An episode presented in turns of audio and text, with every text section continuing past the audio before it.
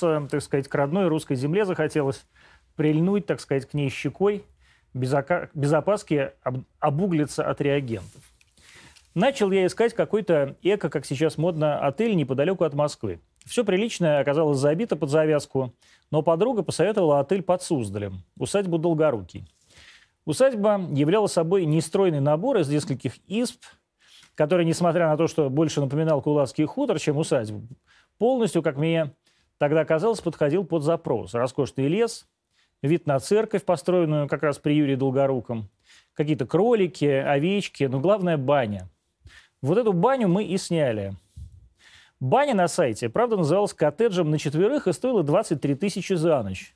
В реальности коттедж оказался именно баней, то есть парилкой с предбанником, над которым надстроен второй этаж, где, собственно, и расположилась двуспальная кровать.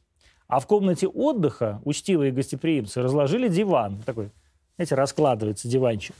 Предполагалось, что это еще два спальных места. То, что люди не кролики и не овцы, и за двадцать три тысячи за ночь спать в повалку не собирались, управители усадьбы не учли. Баню растопили, появился милейший банщик, наполнивший корыто, которое от чего-то называли купелью, водой. Банщик довольно неплохо попарил четверых человек, двоих даже дважды. В корыто, которое называли купелью, повторяю, ни один из нас влезть целиком не смог. То спина царапалась, то ноги не влезали. А вы ноги протяните под скамейку, посоветовал банщик, тогда, наверное, поместитесь, если согнетесь. Ноги протягивать никто не хотел. Ну, я уж точно к этому был не готов, поэтому до скрежета натирался снегом. Снег в России испортить сложно, если, правда, нет реагентов. За все это удовольствие, длившееся полтора часа, банщик взял еще пятнадцать тысяч. Потом, по совету милой, на первый взгляд, женщины на стойке приема гостей, мы отправились в местный ресторан. Это такая большая изба с китайской безразмерной люстрой посредине. На удивление, в меню не было ничего дешевле шестисот пятидесяти рублей. То есть вот бульон стоил шестьсот пятьдесят, а недоваренная свекла с сыром, похожим на каучук, семьсот пятьдесят, грузди со сметаной семьсот пятьдесят, борщ с резиновой уткой семьсот пятьдесят. Но хит – это совершенно несъедобные котлеты и щуки, политые зачем-то вареньем. Уже сразу политые, без запроса. За тысячу триста рублей. Я в Москве нигде не видел таких цен. Но даже простительны были бы и они. Но почему все так невкусно? Ну вот как можно испортить грузди?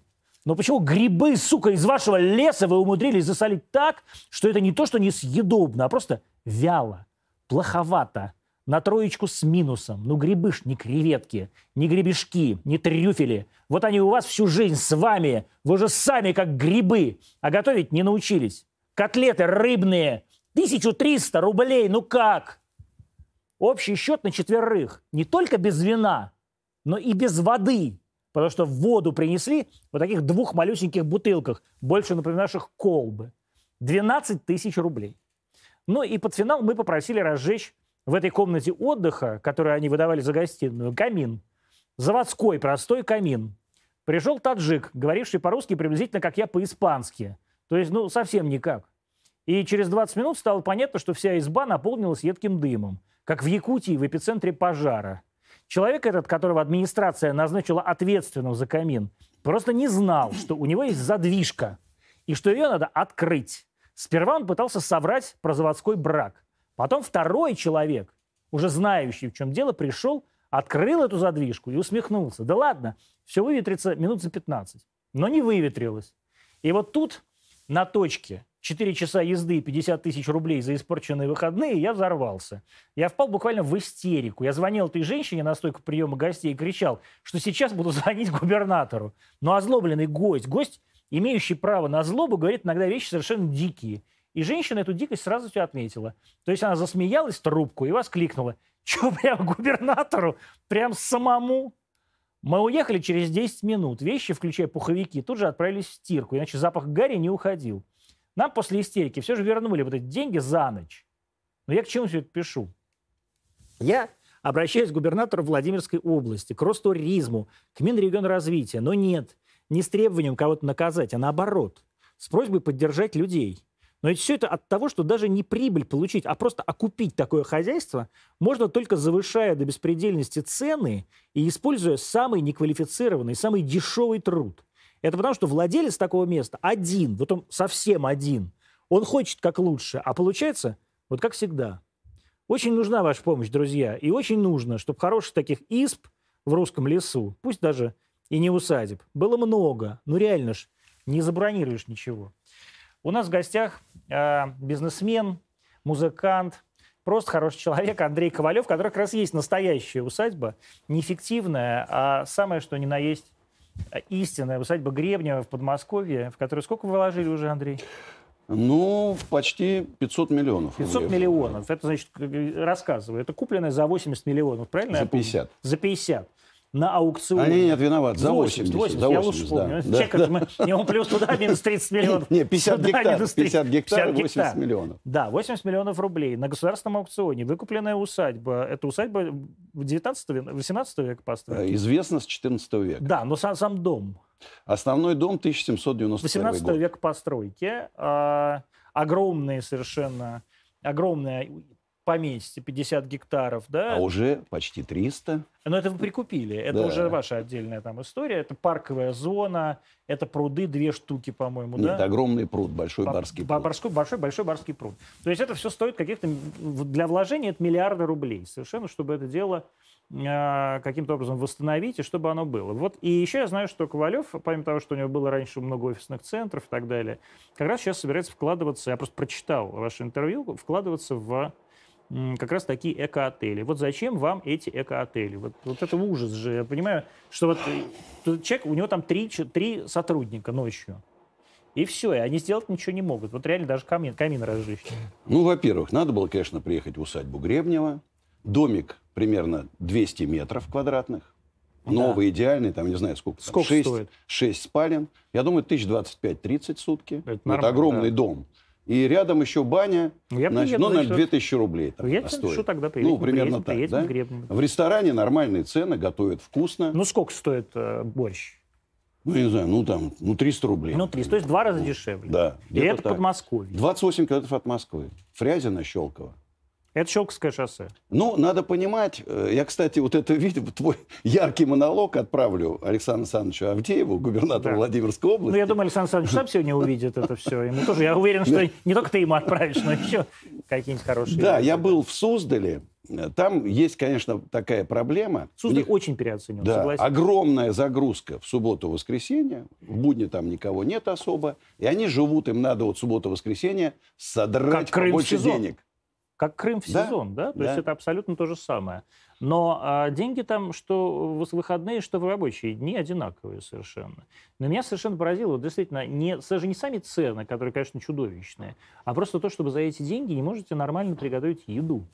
Вот это меня поразило. И открыли разжечь камин, баню. Не можете, вот зачем, почему вы не можете просто в, вкопать купель, которая будет подходить людям по росту, а не, не будет... А я, у меня собаки в такой моются. А у нас вот такая огромная стоит вот эта вот... Бочка. Катка, бочка. Но она какой подогреваемая. Высоты? Ну, большая, огромная. Большая. Ну, а это вот такой, вот такой. Мы с тобой поместимся. Вот такой, так, вот такой высоты. Ну, то есть это совершенно невозможно. Зачем ты купил эту усадьбу? Это... Я, кстати, думал год целый. Усадьба три года была на аукционе, ни одного желающего. И, во-первых, вот, то есть расскажи еще, как это происходит, этот аукцион? Нет, я, я случайно увидел объявление. Российский аукционный дом продает эту усадьбу, продавал департамент Министерства культуры. Я приехал, ужаснулся. Ну, стоимость реставрации примерно три миллиарда рублей, чтобы было понятно. Только дома? Нет, вот там несколько. Дом главный и флигеля, угу. Там скотный двор, конный двор. Вот это все примерно. Ну, то есть усадебного комплекса. Да. Я, конечно, ужаснулся, я же все-таки, это моя профессия. Год думал, и вдруг как раз меня Олег Рожнов, председатель комитета по культуре, сейчас да. зампред Мособлдумы, говорит: Андрей, приезжай. У нас там совещание, я приехал. Слушай, знаешь, у меня вот на душе стало больно. Я понял, если я не куплю, ей конец. Она рухнет, и больше уже никто ее никогда не восстановит. И я говорю, я покупаю. Ну, вы покажите видео, пока говорит Андрей. Ну, и, в общем... Дальше трудный, сложный путь. Во-первых, я год думал, как подойти, что сделать, огромный комплекс. И э, как раз попали на коронавирус. Департамент охраны памятников работал, ну, немножко там, скажем так, с перерывами из-за коронавируса. Угу. И э, все-таки уже часть проекта сделана. И мы сейчас уже... занялись реставрацией. Вот идет сорок человек работает, два флигеля, теплый контур, теплый контур, и они внутри контура занимаются uh-huh. реставрацией. Я думаю, к началу лета два флигеля отреставрируем.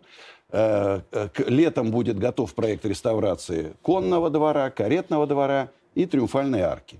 Это вот план на следующие... А на чья была усадьба?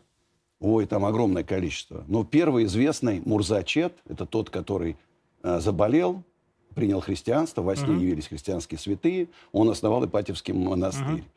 Uh-huh. Там... Ну, но например, это человек, который первую вотчину эту получил. Да. А вот дом чей?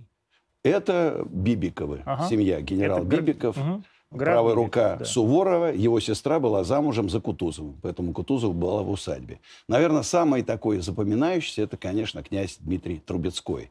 Вот сейчас читаю воспоминания э, де Кустина, который посетил в тысяча восемьсот тридцать девятом угу. году. И вот мое подтверждение, когда я говорю, что главный освободитель Москвы от поляков в тысяча шестьсот двенадцатом году, князь Дмитрий Трубецкой, почему на памятнике его нету? Он должен быть главным. И Кюст... На Кюстен... памятнике пожар... Минину и Пожарскому. Да, Минину и Пожарскому. И Кю... Кюстин прям пишет. Романовы укла... украли трон у князя Дмитрия Трубецкого. Ну, это все-таки... Это мой не любимый. Романовы украли трон, да, это как все проголосовали за Романова. Любимый так. мой да. персонаж, и там огромное количество. Там, э, фельдмаршал Иван Юрьевич Трубецкой. Ну, то есть это была усадьба Трубецких, которую они потом продали. Там и Голицына, да? там угу. кого только не было. Огромная угу. череда героев, и в конце скромно Андрей Ковалев. Каким образом и, главное, зачем? Вот я прочитал сейчас твое интервью, где ты рассказывал, даже не интервью, а текст Forbes mm-hmm. последний, да, это недавно mm-hmm. совсем было, где ты говоришь там о своих победах, о своих, ну, таких поражениях, да, это что-то там где-то потерял на, в две тысячи восьмом году в кризис. И почему ты решил уйти из э, вот, сегмента офисов в сегмент э, как раз такой загород, загородной эко-недвижимости? Скажу про усадьбу последнюю. Да. Это не бизнес, это то, что останется после меня. Это усадьба. Да, там будет самый большой музей доспехов, который у меня уже есть, старинного оружия, музей живописи, старинных автомобилей, к офисам. К огромному сожалению, из-за того, что офисы уходят на удаленку, сейчас магазины уходят в онлайн, спрос падает. Раз. Во-вторых, огромные налоги. Вот сейчас в Москве опять подняли на тридцать процентов налог на кадастр, в полтора раза аренду земли. Тот, кто закредитован, у кого есть кредит, у меня, слава богу, уже нету, он однозначно будет банкротом. То есть сейчас единственное предназначение всех торговых комплексов, офисов, под снос и строительство жилья. Ага. И я просто для себя принял принципиальное решение, поскольку будущее туманно, а мне на усадьбе я немножко потренировался, вот эти семьдесят домиков, семьдесят там домиков? Уже семьдесят стоит. Дорожки, газоны, фонтаны, скульптуры, беседки, набережные. Там уже красота. В следующем году будут мосты, еще одна набережная. То есть мне понравилось. Конечно, это денег не приносит, но это интересно. И я начал присматриваться. И посмотрел, действительно, есть рынок. Там горнолыжные курорты Подмосковья, например. Развлекательные парки. Вот Володя Кононов, Яхрома, да? Да, да. Присматриваюсь. Она продается, Яхрома. Да, он ее продает. Присматриваюсь. Но это значит, все-таки э, чего-то не то было сделано? Или если просто Нет, продается, я просто про то говорю. Если продается. Смотрите, или... э, ну, у, у людей другой бизнес, они просто хотят... То есть непрофильный бизнес. Да, просто, да. Да? И вот тут главное просто понять, что с учетом коронавируса, э, ограничения на выезд... Вот я в замок Пью-ди-Фу к французам, потрясающий парк, с посещаем исторический, да, с владельцами подружился, приезжая в гости, не могу попасть. Конечно, потому что у тебя нет двух пфайзеров. Да, и поэтому мне многие люди с удовольствием бы отдохнули э, в Подмосковье. Ну, конечно, не так, как ты отдохнул. Нет, я... я уж за нашу индустрию приношу тебе извинения. Нет, а здесь я говорю, что здесь вопрос не в индустрии, а я действительно, я искренне считаю, я искренне жалею владельцев. То есть я понимаю, с, какой, с каким адским, да, трудом на самом деле и абсолютно неблагодарным вложением денег человек сталкивается. Но здесь, я думаю, что сейчас в это время начнут приходить на этот рынок системные люди с серьезными деньгами. И в Подмосковье, и в соседних областях. Вот я был недавно в Калужской области, вот буквально два дня назад, Таруса. Угу. Там, ну, знаешь, смотри, вот нужны энтузиасты. Люди, собралась целая группа людей. Это купили этот, этот пионерлагерь, это дом литераторов, это еще что-то. И они общаются, дружат, вместе развивают. И там люди приезжают, и людям нравится. Да, конечно. И хозяин живет там. И ты ночью, значит, у тебя что-то не так, ты его разбудишь, и он там все сделает сам, лично. У меня, кстати, вы знаете, иногда говорят, предприниматели – это те, которые, значит, там, повелители. Мне часто приходилось самому делать что-то руками. Но это мы вот читали. Если бы ты был там, да. и я был находился сам, я пришел бы сам, сделал эту печку, включил Нет, я, бы. Очевидно, и нормально. Я более того, я, я, я бы тоже. То есть мне, мне не было никаких сомнений, потому что там, ну, по-моему, было четыре заселенных вот этих избы из пяти. Давайте мы сейчас отбивку, а потом вернемся. И...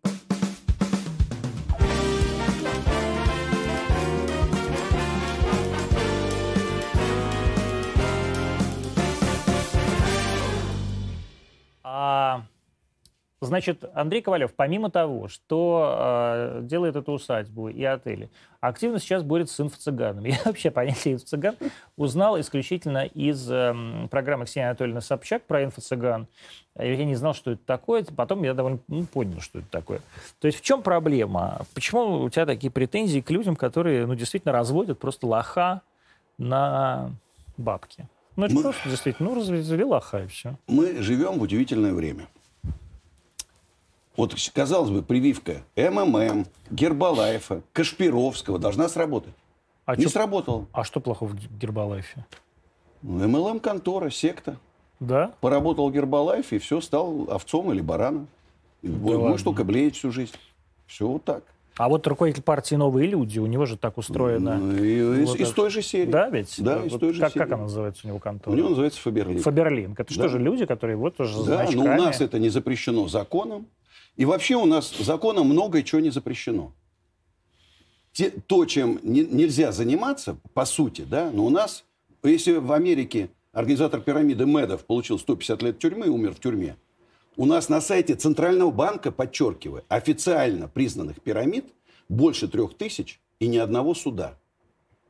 А люди теряют э, от всех мошенников, по моим прикидкам, семьсот миллиардов рублей в год. В год. Это огромное. А в чем деньги. Мошенничество? Ну как, вот смотри, сидит какой-нибудь э, идиот, да, который действительно ни в чем ничего не понимает, и берет вот те же самые двадцать пять тысяч рублей за какой-нибудь онлайн-курс, да?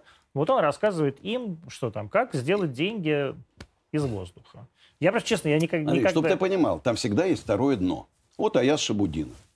Вот сейчас он бесплатно... Это кто такой? Это есть такой... Их Блиновская, Шабудинов и, наверное, Игорь Рыбаков. Вот три таких я, самых ярких персонажа. А Рыбаков это который Рыбаков-центр? Миллиардер... Рыбаков-центр, да? Миллиардер Рыбаков стал продавать инфо-цыганский курс. Да ладно? Узыш... А у него же прекрасные вот эти бизнес-центры. Вот, вот, вот парадокс. Ковалев все бесплатно. Я точно так же провожу огромное количество мероприятий. Я бизнес-волонтер. Я помогаю начинающим предпринимателям абсолютно бесплатно, принципиально. Но там всегда второе дно. Значит, ты попал, там же идет обработка, эн эл пи, саентология. Тебя обработали. Вроде как бесплатный курс-то. Значит, ты еще пять тысяч заплатишь. Следующий этап. Потом двадцать тысяч, потом сорок. Потом ты продашь квартиру, возьмешь кредит, купишь у них франшизу. И в результате, когда тебя выжмут и выплюнут, все. И человека уже нету. Ну, нет, а в этом на примере. Вот Игорь Рыбаков, действительно, недавно я читал, что он не мог уехать из Алма-Аты и через Бишкек вылетал, или, по-моему, военным бортом летел. В общем, не знаю. А действительно, уважаемый человек, вот эти рыбак... центры рыбаков, он действительно придумал уникальную бизнес-схему, вот к вопросу об офисных центрах, да, расскажу зрителю, это коворкинги. Ну, подожди, ну, как это он придумал? Нет, не он придумал коворкинг, но а, запихнуть коворкинг в бизнес-центр категории А. Нет, таких огромное количество. Да? Ты зря говоришь, он на рынке там не, далеко не первый. Да? Там есть крупные игроки. Если уж мы про коворкинги заговорили, э, в Америке, например, откуда родина коворкингов, это вот стартапер начинающий, пришел два раза в неделю, взял стол там, и стул. У нас же Яндекс, Сбербанк и так далее. Но по это не коворкинги. По пять-десять тысяч коворкинги берут. Да ладно. В чем отличие? Это офис, где уже есть мебель, Конечно. Есть администратор, там кофе нальют и так далее, и так далее. Все, То есть клининг, не все, просто, охрана. Да, все есть под ключ. И платят большие деньги, им это выгоднее. И это в Москве очень хорошо пошло. Но да, просто у Рыбакова прямо эти огромные, да, огромные небоскребы такие. Ну, конечно, там, преувеличиваешь не немножко. Нет, ну почему? Вот на «Динамо», нет, например, в ВТБ-арене, в ВТБ-арене-парке. У него прям, ну, целый... Ну, пять тысяч метров. Ну, я не знаю, сколько метров. У меня на пике было триста пятьдесят тысяч. Коворкинга? Квадратных метров. Офис. Коворкинга? Нет, у тебя офис. Тогда еще не было коворкинга. Но вот именно, это разные вещи.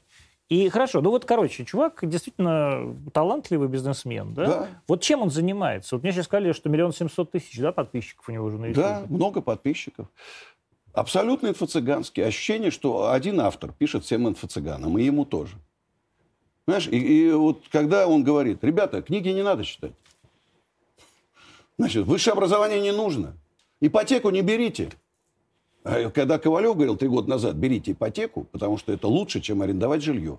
Жилье, напомню, в два раза подорожало. Да. Кто послушал Ковалева, у него сейчас все нормально. Кто послушал Рыбакова, у него он живет, продолжает жить дальше в арендованном жилье. Я скажу честно, я послушал и тебя, и его, продолжает жить в арендованном, в арендованном жилье, но при этом купил в самое низкое, в самое низкое время купил себе квартиру. Ну, успел, молодец. Не, ну, короче, что такое инфо-цыгане? Да. Откуда, раньше, они, вверх, откуда смотри, они взялись? Смотри, раньше я бы тебе сказал просто. Инфо-цыгане – это те, кто, э, никогда не занимаясь бизнесом, продают свои курсы за деньги. Сейчас инфо-цыгане все стали. Началось, это есть такой Парабеллум, он уже ушел из жизни. Он воспитал бизнес-молодость. Причем есть его что там видео. Это вот была первые два инфо-цыганеныша такие были. Осипов и Дашкиев. Ну, ты, я просто четыре года просто борюсь я, с этими жуликами. Нет, я понимаю, что для тебя это как бы такая близкая тема. Да, четыре года борюсь это... с этими жуликами. Огромное количество разоблачений про них, про всех снято. Два актера стали изображать себя бизнесменов, значит, обучать. Ну, там пойми, что это темнота, громкая музыка, оскорбление. Он говорит, как? Ты, тебе сорок лет, а ты еще не миллиардер. Ты там, знаешь... И, и стоит такой... Ты, ты, ты, ты. То есть ну, они как Сережа Полоцкий был, да. У кого нет миллиарда, пусть идет в жопу. Да. Ну, где сейчас Сережа? Кстати, тоже стал... Тоже инфо-цыгане. Вот, он же тоже, вот реально он сейчас... Да. Вот видишь, что происходит с людьми, я не понимаю. А, Блиновская. Девочки, я вас научу мечтать, несите мне денежки. А кто это? Кто это? Вот именно, кто это? Взяли нет, из колхоза она потенционирует... девушку. Ну, потому что она колхозница, наверняка. Она потенционирует себя как кто? Она как великий человек. Как гуру, который учит людей. Блиновская ее знает? Конечно, она собирает тысячи. Блиновская, Елена Блиновская. Вот я уже вижу, модель. Учит мечта. Она теперь уже, э, можешь, при, она может, делает беременными и мужчин, и женщин уже. Пожалуйста, приходите. Да? Да, вы, вы, со мной вы... исполняются мечты. Инстаграм вот, Елена Блиновская. Учит мечтать. шесть миллионов подписчиков. Да? А, значит, я напоминаю, это к вопросу об Инстаграме. А, в Инстаграме это меня абсолютно поразило. Я, поскольку в последнее время живу украинской темой, в Инстаграме а, Святослава Вакарчука, главной украинской звезды, девяносто одна тысяча подписчиков. Здесь шесть миллионов. Друзья, подписывайтесь на Святослава Вакарчука, пожалуйста. Да, кстати, насчет Украины, дорогой мой. Смотри, сюда потянулись, в России же побогаче, с Казахстана, с Белоруссии, с Украины. Вот я недавно шел, у меня должен был взять интервью начальник управления правительство Москвы. Иду, который отвечает за предпринимательство. Интервью. Да, ну, отвечает за предпринимательство, они же тоже. А они молодцы. А он берет интервью? Он да, штаб выйдет. Защиты бизнеса, они снимают интервью с предпринимателями, а, да которым помогли. И вот мы... А, да, да. Это я что-то читал. Что-то да, и вот мы идем, и вдруг я вижу Дмитрий Ковпак. Вот этот инфо-цыган, который никогда не торговал с Китаем и продает курсы. Я говорю, как? Это спонтанно, абсолютно, я ничего не готовил. А это он твоего сына оскорблял или тебя? Оскорблял? Нет, это такой есть Портнягин. А, это другая история. Ну, я говорю, их миллион, их тысячи. И вот я иду, я там зашел, конечно, пошумел. Но он меня торопит, говорит, Андрюха, у меня нет времени, у нас ждут камеры, давай быстрее. Поэтому я так быстро пошумел. А дальше началось самое интересное. Человек незаконно находится на территории России.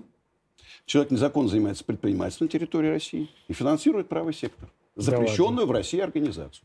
И теперь он сбежал на Украину, конечно, потому что понял... Он вернулся на родину. Да, вернулся на родину. Сейчас я сделаю да депутатские запросы, это мое дело личной чести. Значит, и он больше сюда не приедет. Продолжит. Точно так же, как я помню у Малахова, есть такой Байгужин, но это страшная история. Там помимо, помимо развращения женщин, да, вот он, покажите. Проституция... Продажа девственниц, массовое изнасилование. Там ужас. И я, а он похудел. Я сижу, говорю, Андрюш, это кто? Это Байгужин? Говорит, Байгуль. Я подумал, как ему хряпнул? Не выйдет. Зачем? Ну, негодяй. И он сбежал в Турцию. Теперь в Турции. А в чем? Давайте видео сейчас покажем это. Я не понимаю, какое видео. Ну, да, есть такое, да? Видео, какое видео? Задание всем вакцинироваться. Нет, это... Квир-коды ввели. А, это видео... Значит, в рестораны только по квир-кодам. Вот, а вот вы возьмите и алкоголь только вакцинированно продавайте. В России сразу сто пятьдесят процентов привьются. Нет, нет, нет, нет, нет, нет, нет, нет, нет, нет, нет. Так, ну хватит. Ну... Вам, инфо-цыганам, нечего делать в России. Еще раз говорю, вон отсюда. Это секту он создает, чтобы вас, лохов, разводить на деньги. Что, неужели непонятно? Нахрен вам мошенников? Я вот отсюда выгоню, я не дам работу здесь.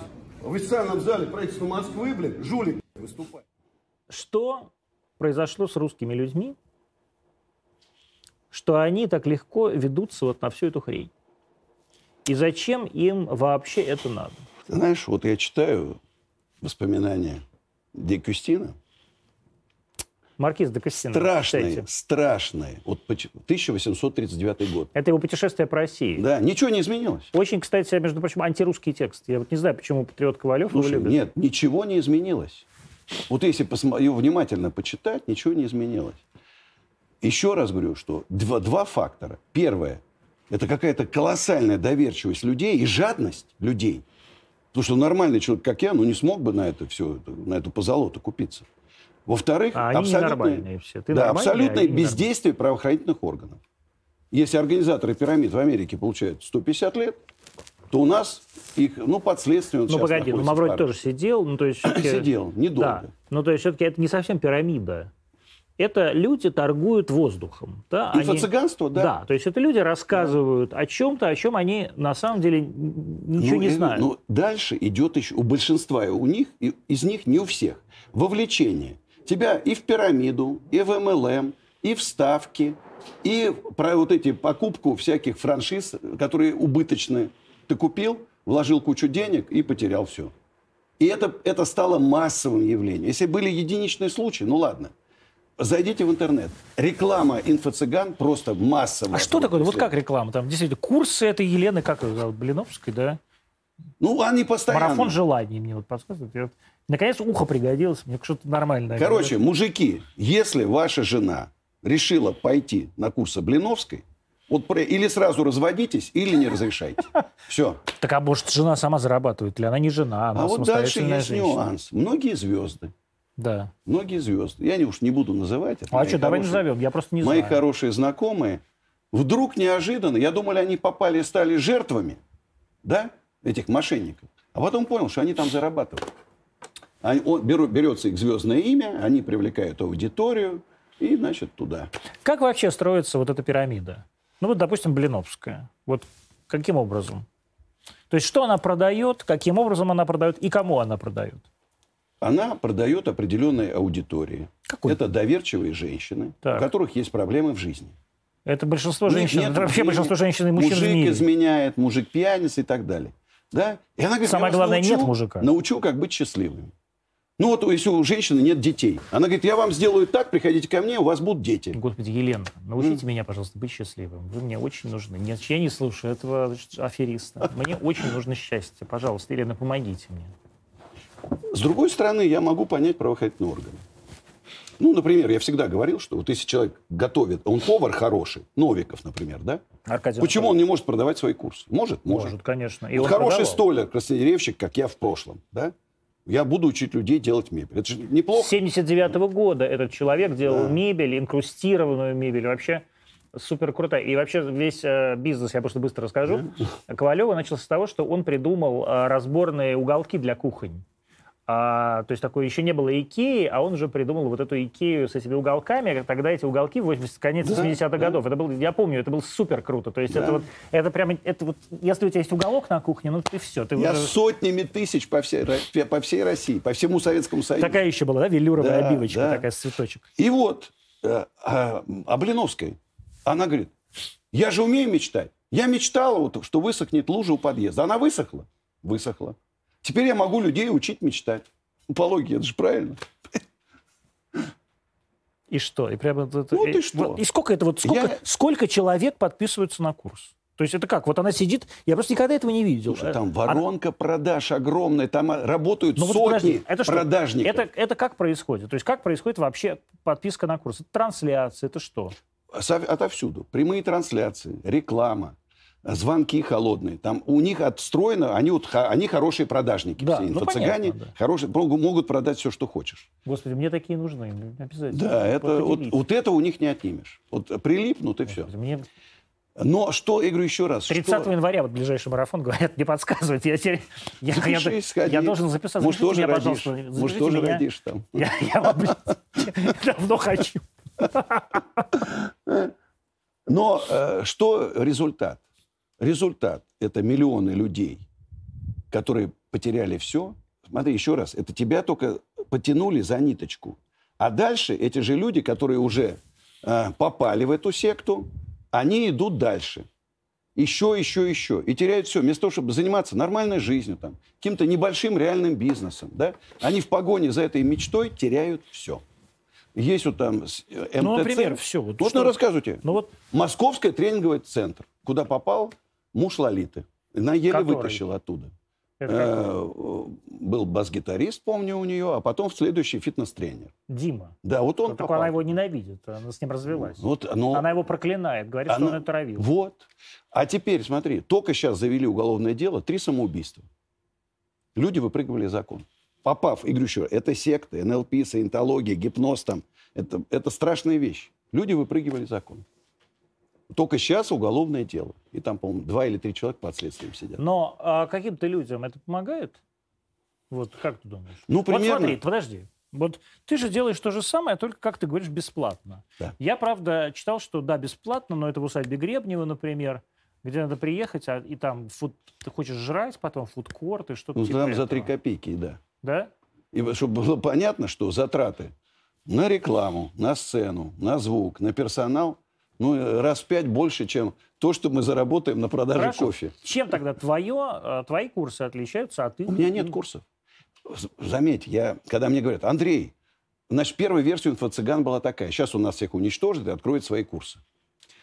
Вторая, что Ковалев нас уничтожать не будет, но свои курсы точно откроет. Третье, например, что вот в Подсолнухах он делает, ну, моя концертная площадка. Это где-то в Измайлово находится. Да, да, ну, метро Бульвара Косовского. Что для того, чтобы он там, значит, э, покупали еду. Больше. А тогда э, умные люди говорят, что, а, слушайте, в десять часов закончила работу, а Ковалев с нами до пяти утра сидел. Вот сейчас, кстати, Подсолнухи пойдут под снос довольно скоро, и я буду арендовать помещение. Угу. Буду платить сам деньги, арендовать, потому что точно кофе не мое. Еще раз, научиться бизнесу нельзя. Нельзя. У тебя должен быть талант. Раз. Как понять? Ну, подожди, технологии же можно какой-то научиться? Это вот как, знаешь, в литературном это институте. Я вот учился... На... Подожди, это не бизнес. Это не бизнес. И точно так же, как если у тебя есть... Э, нет таланта, ты не станешь паганинем. Ну, ну, это я вот читал, вот буквально эти же фразы. десять примерно, да. десять примерно... Все реальные предприниматели скажут то, что я. Примерно десять процентов населения. Как проверить? Только путем, как можно узнать, ты бизнесмен или нет? Надо проверить. Первое. Ни в коем случае не брать кредиты и в долг на открытие бизнеса. Заработать, как я. Я первые деньги заработал на конвейере ЗИЛа. Работал. Заработал, купил инструменты и начал делать. Это еще был далекий семьдесят девятый год. Так вот. Это вот ты начал делать мебель. Да. Заработать курьером. Сейчас курьером в Москве семьдесят-сто тысяч. Да За ладно. год ты на маленькой там кафешечку какую-то себе откроешь. Да Второе. сто тысяч рублей курьер получается? Да, хороший курьер в Москве сто тысяч. семьдесят ничего, это нормально. Ничего себе в Москве. Стоимость цены. Рабочей силы в последнее время подскочила катастрофически. Катастрофически. Ну вот я про это и говорю. Многие что... бизнесы, понимаешь, да, они становятся нерентабельны из-за высокой вот стоимости я... рабочей силы. Труда. Я с уважением отношусь к тем людям, которые работают. Нет, но это справедливо. Да. А что, люди должны голодать, что ли? Смотри, э, итак, ты, у тебя аналитический склад ума, ты ходил-ходил, увидел, как я говорю, вот Ковалев, Ковалев, бургер по-ковалевски, две котлеты, в середине хлеб. Но я никогда, мне пришла в голову идея, но я бургеры никогда не жарил. Значит, я пойду, поработаю в бургерной, научусь, как вот мне нравится приводить этот пример. Человек два года работал в бургерных Техаса, набрал хороших рецептов, научился и открыл свой бургер. И она пользуется успехом. Вот точно так же. Открывать надо что-то маленькое. Не надо сразу. Вот. Ну, мне вообще, приходит, Андрей... Вообще открывать надо то, чем вот, ты умеешь заниматься. Да, обязательно. Девочка, если тебе нравится это дело, но ты в нем не разбираешься, разберись. Девочка говорит, вот у нас... Э, в Кемеровском крае, по-моему, она говорила, в Чите, в Читинском области. крае, в Читинском крае Значит, у нас... Забайкальский край. Мой город, там закрылось предприятие, он опустел, никого нету, но там красивая природа. Значит, подскажите, где мне взять десять миллиардов рублей, миллиардов? Чтобы, да, да, миллиардов, чтобы там построить горнолыжный курорт? Конечно. Я говорю, понимаешь, дорогая девочка, ну, так не делается. Там стоимость разработки проекта порядка двадцати миллионов, это только первого этапа. Значит, ты должна сейчас открыть свой бизнес. Ты чем займешься? Ну, у меня маленький бизнес. Открыть свой бизнес, довести его до оборота миллиард, там, двести миллионов чистой прибыли, и двадцать из них потратить на эту курорт. Или сама переехать сейчас туда, в каком-то а там... она не там живет? А где Нет, она живет в Москве. Там... А, то есть она в Москве, в... Да. А хочет Забайкалье, как мило. Там в избушке что-то открыть, чтобы приезжали туристы, ели клюкву прям там, не знаю, или морожку там, да? Там нет, не смотрели на глухаря живого там.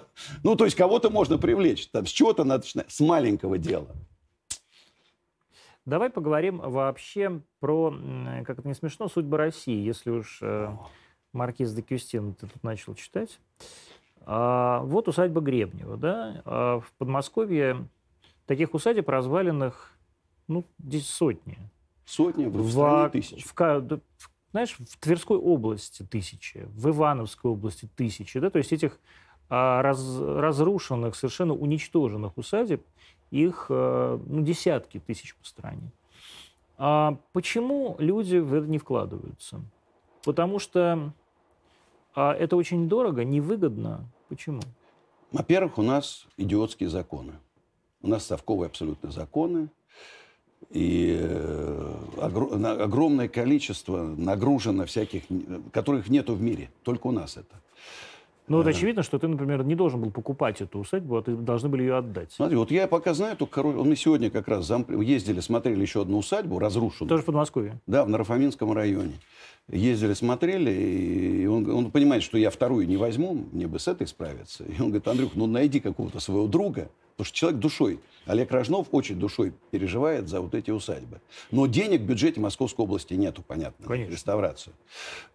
Так вот, колоссальная стоимость реставрации. Ну, примерно в двадцать раз дороже, чем обычный ремонт или строительство нового.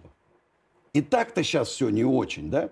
А эти деньги не окупятся никогда. Это может купить сумасшедший романтик, такой, как я, но он еще должен быть богатым. Да. Понимаешь? Ну, три миллиарда рублей... Почему так мало сумасшедших романтиков? Почему так мало людей, которые любят русскую землю? Почему люди вкладываются в Монако, а не в Гребнево? Антон, мои слова. Я говорю, ребята, заработали в России. Потратьте в России. Вот я, например, Галецкий Сергей, человек, которого я очень уважаю, шикарный парк построил. Фантастический. Да? В Краснодаре. Дмитрий Алексеев, который это один из совладельцев ДНС во Владивостоке. Я в усадьбе Гребнева туда приехать летом, потому что сейчас под снегом не видно, что сделано. Ну, это красота. Сергей Понимаете? Васильев прекрасно в Тверской Под области товарищ, да, сделал усадьбу, усадьбу да. Куракиных. Да, в Тверской области, да, потрясающий человек. И нас таких все больше и больше. Но мы это штучный товар, понимаешь? Мы штучный товар. Нас не будут сотни, тысячи. Не найдем мы столько людей на это. Почему? Смотри. Еще Что раз произошло с русским человеком? семьдесят лет Советского Союза. Да? Про То есть мы, жер, мы, жер, мы жертва совка? Мы хотим купить э, кучу говна в Тоскане вместо того, чтобы купить и отреставрировать усадьбу Куракиных? Почему? Не знаю. Для меня, для меня это загадка.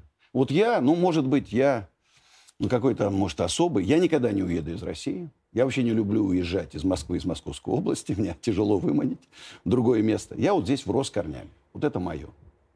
И я вот уже, еще раз, я не молодой человек, мне шестьдесят четыре года. Я клянусь, я серьезно задумался, Никогда а что скажешь, останется конечно, после да, меня? Что останется после меня? Вот после меня останется усадьба Гребнева. С потрясающими парками, озером, мостами, с музеями, с выставочными залами, с театрами. Вот это останется после меня. Кому? Я гуляю с сыном, каждым с каждым, у меня сыну одному полтора года, другому семь лет. Я говорю, запомните, ребята, это не мое и не ваше, это народная усадьба. Это народная усадьба. Ну это что же не так, это же твое. Это мое, но я каким-то образом сделаю так, чтобы... эта усадьба не могла быть продана, распродана по частям и так далее. Она должна А остаться... вот надо, чтобы это было народное, а не все-таки не передавалось от отца к сыну? Нет, оно будет передаваться от отца к сыну или там к сыновьям, но они не будут иметь права ее продать по кускам и так далее. Ну да, да? ну то есть вот как, будет... как, как, как, как в Англии, да? То есть ты да. не можешь Ты не делишь между всеми титул герцога. Ты знаешь, да? сколько вот э, у меня товарищ занимается в Америке. Умер человек-коллекционер. Дом, коллекция. Сразу пошла... Варианта два. Или он целиком покупает со скидкой, или уходит на аукцион. Наследники все это продают. Я так жалею. Лет пятнадцать назад я еще не собирал доспехи. Умер один немецкий коллекционер. У него была огромная коллекция. Все кусками наследники распродали. Ну, благодаря этому ты и купил какую-то часть. Какую-то часть, ну, да. Вот именно. Ну, сотни, больше ста доспехов. Распродавать коллекции, это, это нормально. Это, в этом нет ничего плохого. Это всегда так делается. А вот действительно, все-таки даже это, и продавать усадьбу, это нормально. Это все-таки собственность. Но просто она должна продаваться каким-то таким же людям с этим обременением. Вот что произошло? Вот ты говоришь, семьдесят лет. Но больш... огромное количество людей, это вот мы с тобой, для нас, это... мы с тобой, ты говоришь слово семьдесят лет, словосочетание, и я понимаю, о чем ты говоришь. А вот скажи сейчас кому-нибудь в коридоре, вот здесь у нас семьдесят лет, они даже не поймут о чем-то. То есть понятие вот Советский Союз семьдесят лет уже нет. Ну, Советского Союза нет уже тридцать лет. И у многих ностальгия. У молодежи ностальгия по Советскому Союзу. Все почему-то считают, что это было такое время, где можно было ничего не делать, и все, все имели все, чтобы всем время было... Ну, я-то жил в Советском Союзе, я прекрасно это помню. Царство серых пиджаков. Я, ты знаешь, вот я сейчас создаю общероссийское движение предпринимателей на регистрации в Минюсте. Вступил уже четыреста тысяч человек. Каждый день тысяча, две, три. Какое-то инфо-цыганство, вот движение предпринимателей. четыреста тысяч человек. Вот нет. Это тоже как-то разводняк. Нет, никакого разводника. Наоборот, люди тянутся, люди ну, хотят общаться. Тянут. Понимаешь, мы создадим огромное количество полезных вещей, и потом, понимаешь, бизнес нуждается в защите. То ку ар-коды ведут, то закроют рестораны, да. И тяга к общению колоссальному. Я же говорю, в усадьбе Гребнева до десяти тысяч человек собирается. десять тысяч человек приходит. Одновременно. Одно, одновременно. Общаются. А, а в следующем году я, если папа позволит коронавирус, я и пятьдесят тысяч человек соберу. А они туда поместятся? Да. Ну, у меня уже, наверное, двести девяносто гектаров в усадьбе Гребнева. Ну, два миллиона человек может, может поместиться. Ну, два миллиона, наверное, но, правда, они доехать не смогут, да, надо да, сказать. Да, наша узкая Щелковская шоссе. шоссе да. Ну, а правда, сейчас дублер строится. А электричка? Кстати, электричка. И сейчас, кстати... А я... как электричка ехать до Гребнева? В Фрязино. Ну, до прямо... Фрязино Щелковская. Да, мы в Фря... Фрязино, Фрязино, Фрязино. Прямо вот, прямо вот мы вот у Фрязино, пять минут. И скоро будет... То есть это там же, где Муран. Это да, не до две тысячи двадцать восьмого года будет построена станция метро Щелковская, Щелково да. и Фрязино. То есть рядом со мной будет уже метро. Господи, ну это счастье какое. Тоже аферизм. Mm. А если отвлечься, все-таки от этих... Вернемся к теме про русского человека. Если отвлечься от этих семидесяти лет, может, у людей нет просто доверия к тому, что сейчас происходит? Люди, может быть, считают, что эта стабильность, она нестабильна? Я не хочу вспоминать, что было перед революцией. Или вот в те же начало девяностых, когда были Кашпировские и так далее. Помнишь, там, столоверчение, да. там, вызывание духов. Да, да. Это, наверное, вследствие кризиса. То, что мы сейчас переживаем, кризис, люди потеряли многие работу, деньги, там, да, ощущение какой-то перспективы роста. Что было с двухтысячного по две тысячи восьмой год? Были реформы. У меня был миллиард долларов, впереди пятнадцать миллиардов долларов. А сейчас я уже понимаю, все, этого не будет. Плюс международная изоляция, видишь, сейчас какое-то предчувствие войны, оно есть. И это, возьми ленту Яндекса. Войска НАТО у границы, там, бомбардировщики, там. Это идет без перерыва. Упаси Господь, у меня один сын наполовину украинец. Когда меня спрашивают, как ты относишься к Украине, как я могу относиться? У меня сын наполовину украинец. И я переживаю. Я считаю, что нам сейчас срочно нужно начинать мощные экономические реформы. Когда у человека есть возможность хорошо зарабатывать, ни на какие демонстрации никуда он не пойдет. Никакого Казахстана близко быть не может. Люди заняты делом, им работают. Зарабатывают хорошие деньги. Еще раз говорю, надо Россию сделать раем для людей, которые хотят много работать и много зарабатывать. Но вот как ее сделать раем? Вот что это за экономический резко переход? Снизить налоги. Ну, а тогда в три раза больше налогов. А на что тогда жить? Подожди. Подожди. Ну, может, гранит не такой толщины класть, потоньше. Но это же не, на, не только на налоги. Потоньше. Можно где-то подрезать и число чиновников, и затраты. И потом у нас огромные резервы золотовалютные. Фонд национального благосостояния. У нас профицитный бюджет огромный. Резко снизить налоги. Второе. Ставки по кредитам надо датировать. Если рентабельность моего бизнеса сейчас пять процентов, а кредит пятнадцать, смысл мне развиваться. Ну, кредит, смысла. Наверное, не пятнадцать все-таки, а кредит, наверное, там девять. Слушай, кредит это я могу получить под десять. С огромным авторитетом, недвижимостью. А обычный предприниматель под тридцать, скорее да всего, ладно. Получит. Под тридцать, да, маленький. Нужно убрать от, дикое административное давление. Все вот эти надзоры стали просто ш, э, штрафособирательной отраслью. Просто миллиарды, миллиарды Мне собирают. Кажется, что я вот это все слышу, вот, так, вот эти тексты все слышу лет тридцать. То есть Первый вот, раз ты такой сколько, слышишь. Да ладно, сколько существует Кто мог открытый сказать? Рынок в России, да, сколько, сколько нет вот этих семидесяти лет, столько вот есть бесконечные эти разговоры про то, что надо снизить налоги, нужно снизить административное давление. А может, что-то другое должно произойти? Ну, их же сделали вот с двухтысячного по две тысячи восьмой год. Ну. Вот именно маленькие реформы позволили, темпы роста ВВП были пять-шесть.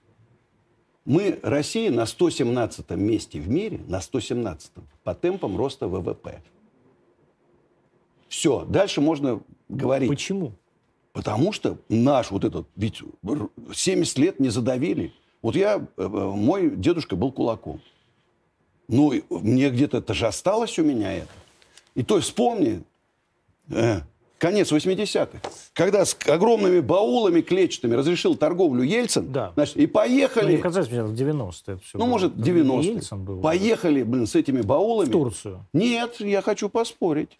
Я помню, замминистра торговли Советского Союза Чепик Анатолий Данилович, мы летели с ним вместе в Турцию, это в был девяностый год. Так я про это говорю, в Турцию. Да, девяностый год в Турцию. Весь самолет был забит вот этими клетчатыми сумками. Не, ну это просто не Ельцин позволил, это при еще Горбачеве. Еще, при да, Горбачеве, да.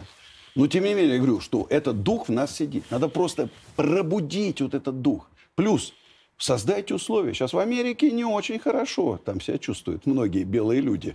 Так не очень комфортно. Дайте им возможность, как в свое время Екатерина Великая создала возможности, и поехали немцы, голландцы, французы, англичане открывать заводы. Вот посмотри, почитай книгу Иванова «Бунт Пугачева». Угу. Почему прочитал? Потому что вот этот пруд мой, Большие Барские пруды, выкопали пленные пугачевцы. Угу. Бибиков был правой рукой Суворова. Так вот, смотри, там Каторжные, были скорее, да. сотни и тысячи заводов построены на Урале. Ну, не тысячи. Ну, сотни-то точно. Ну, потому что башкиры один за другим, они там сносили эти заводы, восставшие там, уничтожали. Ну, и заводы, да, все-таки. Так далее. Да, ну, то есть сотни были, их точно да. были. Ну, да, да. На там пустом месте. Демидовских одних э, заводов было штук двадцать. Ну, да. Вот надо создать, чтобы к нам поехали талантливые люди со всего мира. Вот фильм Дудя. Какой? Из? Вот о том, как э, в Силиконовой долине или в Кремниевой долине, да. значит, как наши русские ребята там открывают стартапы, и он с ними беседует. Пусть он снимет фильм, как американские ребята приехали к нам, не знаю, в Сколково, усадьбу Гребнева, и открыли свои стартапы здесь. Вот когда мы дождемся этого? Ну, так, наверное, все-таки это вы должны как-то к этому, этому поспособствовать тоже, нет? Реформы, реформы, реформы. Создание условий. Созда... Это, это целый налогов. Комплекс. Вот почитай Ли Куан Ю. Вот я сейчас да. читаю, конечно, вели... великий человек. Великий. Вот у меня такие, знаешь, Столыпин, конечно, Дэн Сяопин, Ли Куан Ю. Это, это мои образцы. Сингапурский, да, сингапурский. Так сказать, диктатор. Пускай, ну да, он где-то был, ну пусть не диктатором, да, диктатор, но тоталитарный себе, человек. Да, да, конечно. Ну, сейчас Сингапур по уровню ВВП больше, чем у нас. Ну нет. Посмотри. По Если уровню вы на душу населения. На душу населения? На душу населения, конечно, маленькое. Когда мне говорят, Андрей, ну у нас же огромная страна. Вот наш Щелковский округ и Фрязино. В сумме площадь, как у Сингапура. семьдесят квадратных километров. Давайте оттуда начнем. Уж за тридцать лет мы могли бы хотя бы вот в маленьком кусочке. Хорошо. Вот вы, у вас есть этот Щелковский округ и Фрязино, Подмосковье. Губернатор Андрей Воробьев. Вот такой человек. Да. Нравится вам? Я, знаете, я лично с ним встречался, мне он нравится. И Почему? Я вот, знаете, когда говорят, что у нас все чиновники... Тут же на «вы» перешел. Все чиновники, вымогатели, там, казнокрады. Сейчас появилось... Это вы только что сказали. Плеяда, не, я про слово казнокрады не говорил. Появилось целое... Ну, знаешь, когда, с другой стороны, когда у губернатора миллиард под кроватью лежит. Ну, это значит, тупой баран. Ну, даже не знает, как... Слово биткоина, я уж не знаю, как там. Так вот... Да, я по... вообще не понимаю, зачем в далеке брать, конечно. Да. Появилась плеяда. Вот к ним, кстати, относится Александр, Александр Александрович Авдеев. Угу. Появилась плеяда молодых губернаторов, да? которые работают на будущее. Для страны и для своего будущего. Он понимает, что если он сейчас возьмет взятку, да, его поймают, все, будущего нет. Но ты считаешь, что они э, Так где они не берут взятки не потому, что они боятся, а потому, что они думают о России? Нет, я думаю, они порядочные. Вот я, я же тоже работал, был замминистра, да. В трех министерствах работал. Депутатом. Да. Рубля не взял и никогда не возьму. Но ты миллиардер. Нет, я тогда еще не был миллиардером. Ну, миллионером был, правда. Ну. Рубля не возьму. Но это разные вещи. Ты уже богатый человек. Нет, поэтому... подожди. Не. А здесь люди... Подожди. У людей... Порядочность, и... честность. Вот так отец воспитался. Хорошо. Мама. Но если ты говоришь... Вот, понимаешь, ты, ты все время говоришь, что одни инфо-цыгане, а я порядочный и честный. А... Подожди, подожди. В стране девятнадцать с половиной миллионов честных предпринимателей. И примерно двадцать тысяч жуликов. Вот такое соотношение. Есть... Сергей Галицкий, потрясающий предприниматель. Ну, погоди, если в России... Сергей Колесников, кстати, партнер да. Игоря Рыбакова, потрясающий предприниматель. Ну, если в России так много честных людей, предпринимателей, почти двадцать миллионов, почему в России так бедно? И почему в России так неохотно люди начинают делать а, свой бизнес или покупать усадьбы, если так много честных предпринимателей? Они очень мало зарабатывают. Предприниматели? Да. Нет, есть, конечно, слой олигархов, которые почему-то в коронавирус разбогатели. Я Остальные перебиваются да. с, воды, с воды на хлеб. И говорю, сейчас нету прибыли, нет рентабельности. Покупательная способность упала. Возвращаясь Люди к Андрею Воробьеву, да? чем, чем, чем хорош Андрей Воробьев?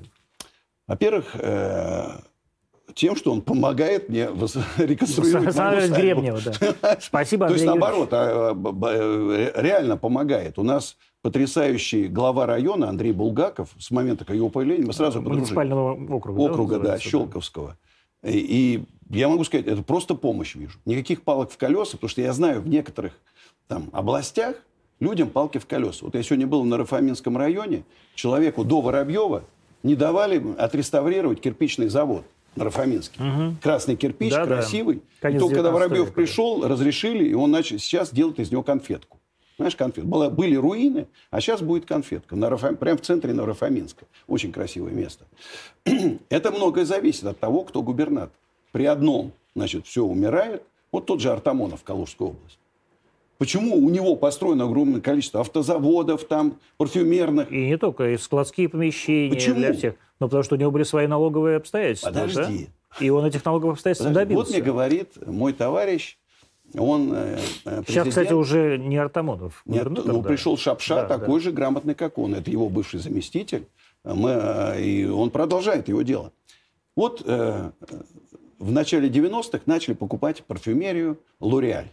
И президент Лореаль России, ему говорят начальники из Франции, давай строй завод. Он поехал, приезжает в одну губернию, говорит, так, значит, пять миллионов долларов на этот счет, три миллиона на этот. Приезжает в другую, ему говорят, значит, пять школ, три детских сада, а потом начинай строить. Приезжает к Артамону, он говорит, с ним лично приезжает, вот площадка, коммуникации подведу я, от местных налогов освобожу, вот моя визитка, если кто-то что-то скажет против, звони мне лично. И там стоит завод Лореаль. И понятно, что там все... Огромное количество заводов построено. Вот реально привлечены иностранные инвестиции. Почему нельзя это по всей России сделать? А почему так было, кстати, с Артамоновым, а не было со всеми остальными? А потому что он не работал на свой карман, как да? остальные в то время. А почему все И остальные... понимал, как привлечь бизнес. Он понимал. А почему Артамонов понимал, а все остальные не понимали? Почему Артамонов честный, а все остальные нет? Почему Артамонову можно было это делать, а всем остальным нет? А, значит, не были готовы к этому. Тогда же были выборы. Тогда люди выбирали. Может, выбирали те, кто громче всех кричал. А сейчас люди не выбирают? Сейчас тоже выбирают. Ну. Вот выбрали сейчас Шапшу. Продолжит да. дело Артамонова. А Авдеева еще выберут. Его пока только исполняющим обязанности назначили. Владимирской области. А, за Владимир, я тебе показал бы, нету телефона, как у меня.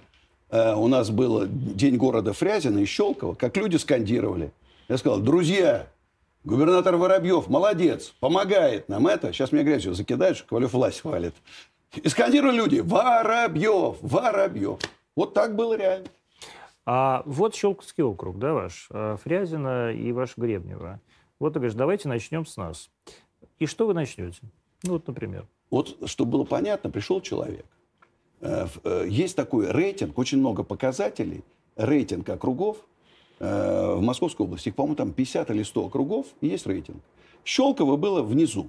Пришел человек, за один год поднял на первое место. Это объективные показатели. На первое место. А по каким показателям? Пришел, а ну там, привлечение инвестиций, чистота улиц, жалобы там на доброделие, там огромное, строительство там, не знаю, больниц, школ, там еще, прямо экология, там выстроена целая куча показателей. И Щелковский район на первом месте. Ну хорошо, Щелковский район на первом месте по жалобам на доброделие. А вот ты говоришь, вот у вас есть пространство размером с Сингапур, давайте сделаем там, начнем там делать Сингапур. Ну вот вы с чего начнете, что вы будете делать?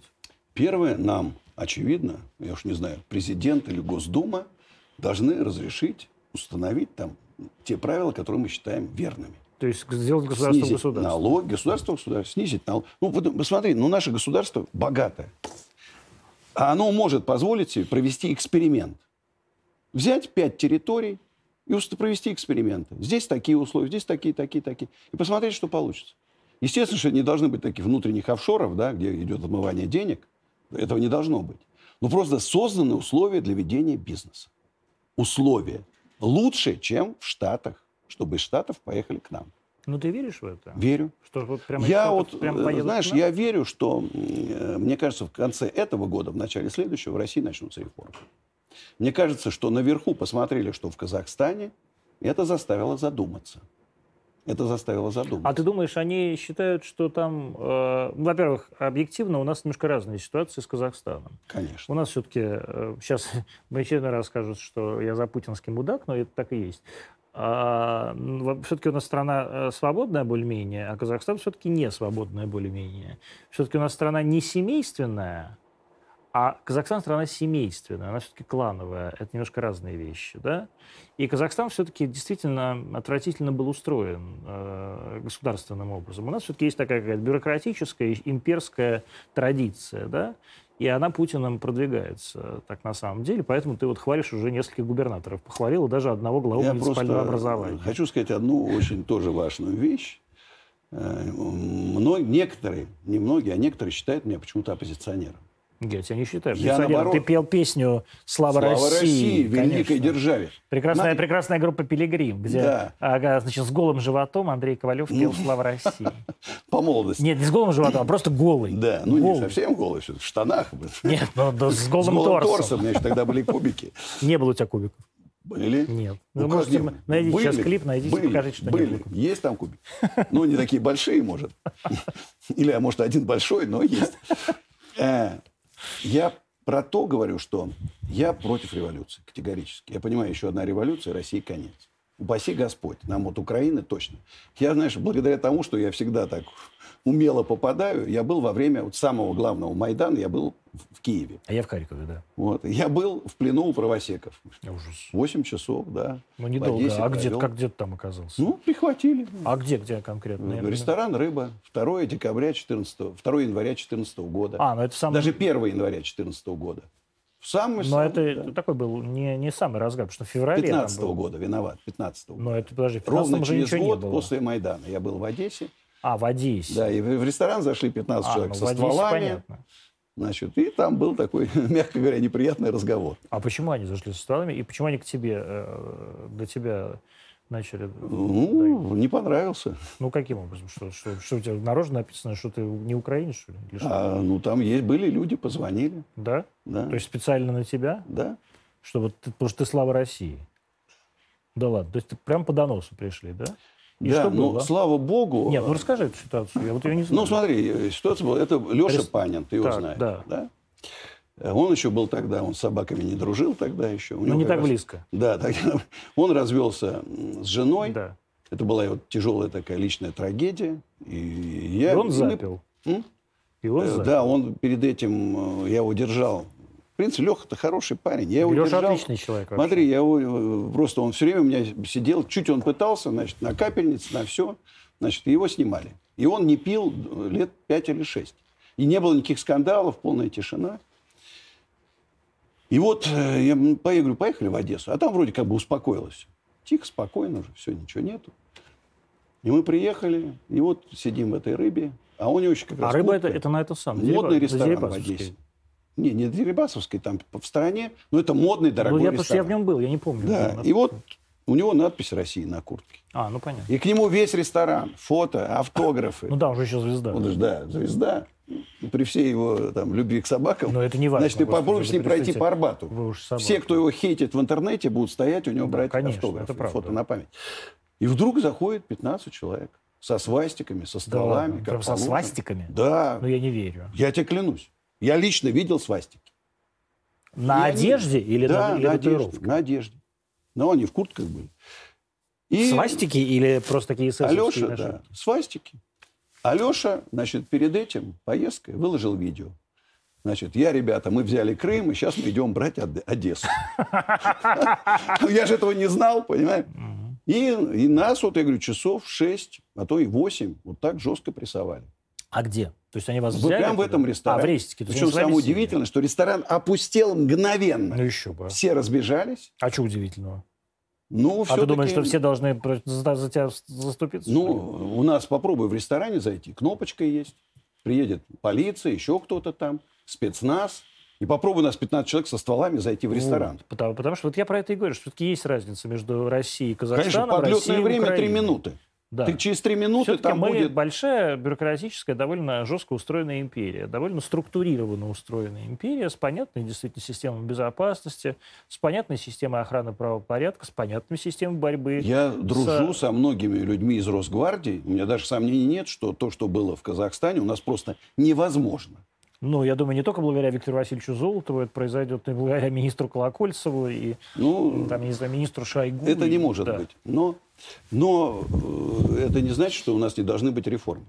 Это совершенно это справедливо. Я поэтому и пытаюсь из себя вы, вы, выцыганить, хоть я и не инфо-цыган, Нин, а хоть что-то толковое, кроме того, что говорили еще в программе «Взгляд» в восемьдесят девятом году. Кроме вот этого, что вот, надо чиновников сократить, а налоги, налоги понизить. Вот это вот. Не все. Говорили. Тогда были налоги два процента. Да. В те времена. Сразу, сразу И, кстати, же... кредит два процента ну, я слушай, получал. Ну, в восемьдесят восьмом году ну, хорошо, ну, два процента про, про, про то, что надо был. Снижать налоги, говорит с ельцинских времен. И все эти налоги, налоговые ставки в ельцинские времена еще появились, потом их как раз начали снижать. Сейчас начали чуть-чуть повышать.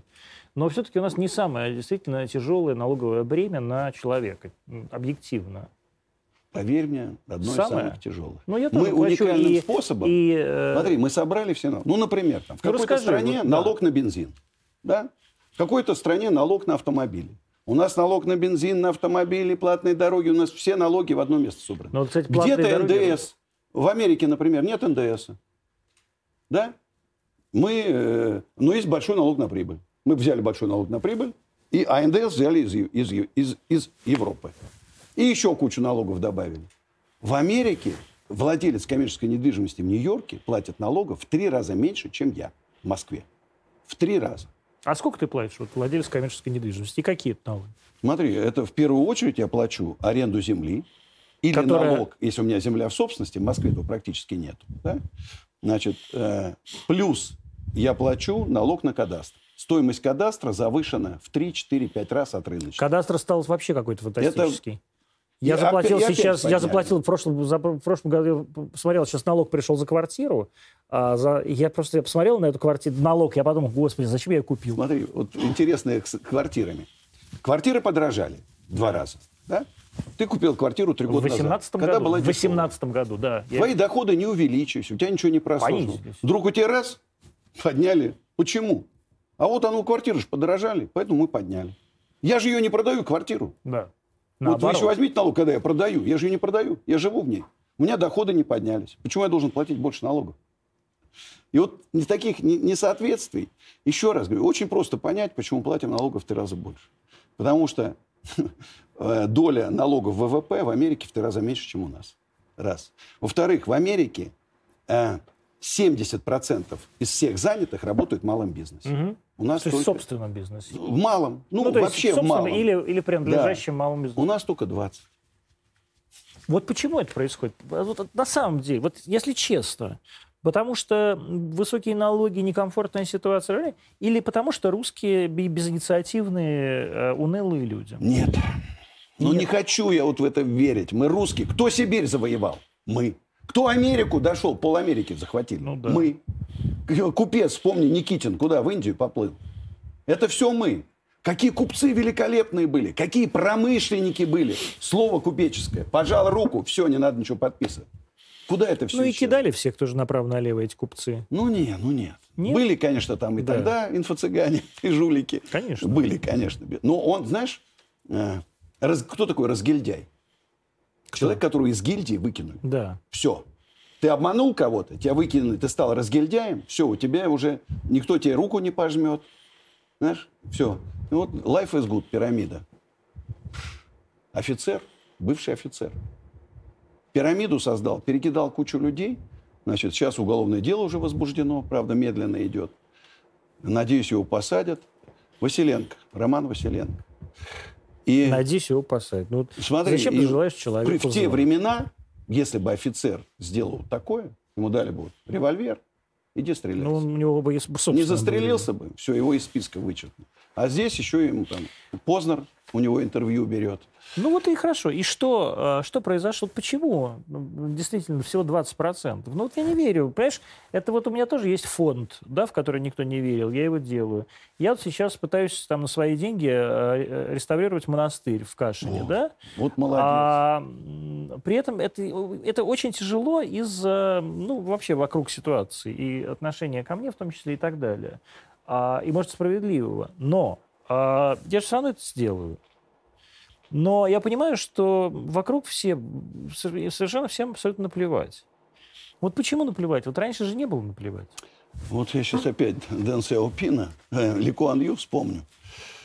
Э, Кампучи, Камбоджа. Да. Пришел Пол Пот и уничтожил полностью всю интеллигенцию и предпринимателей. Полностью, вот всю, в ноль. Был уничтожен там несколько миллионов человек. Она небольшая, да? Там из там, восьми миллионов три уничтожили. Это как раз весь цвет нации. Представляешь, как уныл выходить после этого? И то же самое было в семнадцатом году. Мы уничтожили генотип, генофон. Они или уехали, были уничтожены, расстреляны. Только как только, значит, появился опять новые там менеджеры, да, дело там директоров заводов опять. Хрущев, либеральный Хрущев. пять тысяч человек расстреливали по экономическим преступлениям. Обменял валюту, расстрелять. Производство каких-то колготок сделал, расстрелять. Спекулянт, расстрелять. Это же генофонд. Я же еще раз говорю, что десять процентов предпринимателей. А в Америку съехали самые предприимчивые люди со всего мира. Кто создал Америку? Предприниматели. Пред... Со всего мира поехали, потому что тяжело было, там, войны, там, давили налогами, поехали туда, там нет налогов, зарабатывай сколько хочешь. И вот пошли. Это, знаешь, есть такое понятие единорог. Это компания, которая с нуля стала миллиард долларов стоимость. Да? В Америке их тысяча, у нас ни одного. Прям ни одной? Ни одной. А Яндекс? Яндекс это нельзя назвать стартапом, там совершенно другая история. Какая? Ну, ну это... что мечтать, я там работал? Хочешь сказать, что это человек, который с нуля, там, они создавали на деньги, там, ну, какие деньги? На свои личные. Аркадий Волош создал свои личные деньги, потом взял пять миллионов кредита, не кредита, а продал тридцать процентов. Ну, хорошо, я не буду акций. С тобой спорить, пусть у нас да. есть один единорог, Яндекс. Ну почему, пусть а Mail.ru? Хорошо, два единорога, а там тысяч. Ну да, но... А там тысяч. Не... Как и будет? Сейчас активно... Соз... Вот Денис Сверлов, бывший гендиректор Йоты, уехал в Америку, стартап Arrival, развозные электрические грузовички. У него уже станет тринадцать миллиардов долларов. тринадцать миллиардов стоимость долларов. Компании. М? Стоимость компании. Нет, стоимость компании больше. больше. Это его доля. тринадцать миллиардов долларов. Вот его состояние. Ничего Социально себе. Признанный Forbes. Он же не в России открыл. Уехал туда. А почему? Вот это возможно было бы сделать в России? Кстати, знаешь, я вот вспоминаю Прохорова. Да. Помнишь Е-мобиль-то? Нет, что же я помню. Я же работал у Михаила Дмитриевича, да. Конечно. Вот. Вот смотри, ведь если бы он его не бросил, создать электромобиль примерно два миллиарда долларов надо. Если бы он его создал, а он был... Его капитализация была бы сейчас, ну, думаю, миллиардов двести долларов. Думаешь? Да, точно. Если бы он не остановился... Если ты посмотри, все стартапы с электрическими автомобилями в Америке, в Европе, все переваливают там за какие-то космические... Ну, Тесла самый большой сейчас, самый дорогой триллион. Автоконцерн. Тесла да, триллион. Да. Это правда. Но э, там настолько бестолковые были люди, которые управляли этим бизнесом, насколько я понимаю, и которые, собственно, его создали. Я тебе скажу честно, я купил в том э, злосчастном две тысячи седьмом году, я взял еще там двести миллионов кредитов и купил в том числе макаронный холдинг. Да. У Прохорова с Потаниным они тогда разводились, да, я купил. Да. Ну, конечно, там отсутствие менеджмента было полное. Воровство страшное. Ну, я там навел да? железной рукой порядок. А вот почему так, кстати? Вы знаете, мне кажется, мы как бы успешность э, наших э, олигархов немножко, несколько преувеличиваем. Там было совпадение многих факторов. Они были, может, не самыми лучшими управленцами, но оказались в нужном месте.